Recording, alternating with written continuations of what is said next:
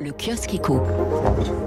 Les grands titres de la presse économique à la une ce matin, on en parlait avec Charles à l'instant. Les retraites, alors réforme ou pas, ça se décante, semble-t-il, à la tête de l'État. Les choses, en tout cas, pour les échos, sont claires. Emmanuel Macron reçoit les partenaires sociaux ce mardi. Face à lui, un véritable front du refus. Le président serait euh, finalement prêt à renvoyer le sujet à la rentrée. Il hésite même, le président, à réformer avant la présidentielle. Ça, c'est ce que nous dit à la une le Figaro, qui résume la situation.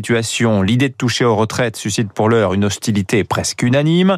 Les syndicats menacent d'une explosion sociale à la rentrée. Ça, c'est tout ce que ne veulent pas les, patronats. Dans l'entourage du président, François Bayrou, Jean Castex, Gérald Darmanin et même Édouard Philippe plaident pour le moment la patience, d'autant qu'on n'en a pas fini avec le Covid. Une quatrième vague paraît chaque jour plus probable. La relance se retrouve mise en suspens. L'ambiance générale est donc plutôt au recul, écrit le Figaro. Certains, au contraire, pensent qu'il faudrait accélérer. C'est le cas, par exemple, de Bruno Le Maire, qui a le nez sur les comptes. Le déficit des retraites, c'est 7 à 10 milliards d'euros par an, mais il est bien seul. Bruno Le Maire se fait donc plutôt discret. Le choix est finalement binaire, réformer et c'est la guerre, renoncer c'est reculer. L'en même temps pour Emmanuel Macron, analyse le Figaro, consisterait à lancer le chantier en conditionnant sa réalisation à sa réélection. Jean-Marc Vittori des Échos, lui, s'interroge tout de même. Une réforme d'âge reporter le départ à 64 ans pour les retraites. Quel choix étrange.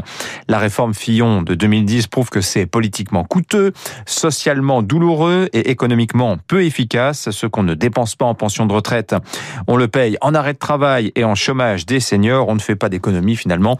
On ne fait que transférer des dépenses. Autre sujet dans la presse ce matin, les vacances à la une du Parisien. Plus d'un Français sur deux, nous dit le Parisien, passe par des sites et des applications en ligne pour réserver son séjour. Le Figaro Saumon lui met à la une les prix agricoles. Ils flambent en ce moment, plus 30-35% en juin sur un an en moyenne mondiale, avec des pics plus 120% par exemple au Liban, plus 226% en Argentine, où se nourrir décemment dans un contexte d'inflation locale énorme relève du luxe. La faute à la Chine qui achète tout ou presque en ce moment pour nourrir ses animaux en France.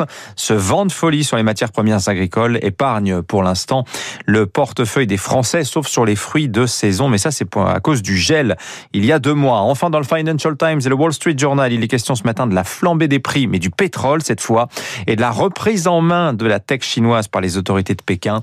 On en parle tout de suite dans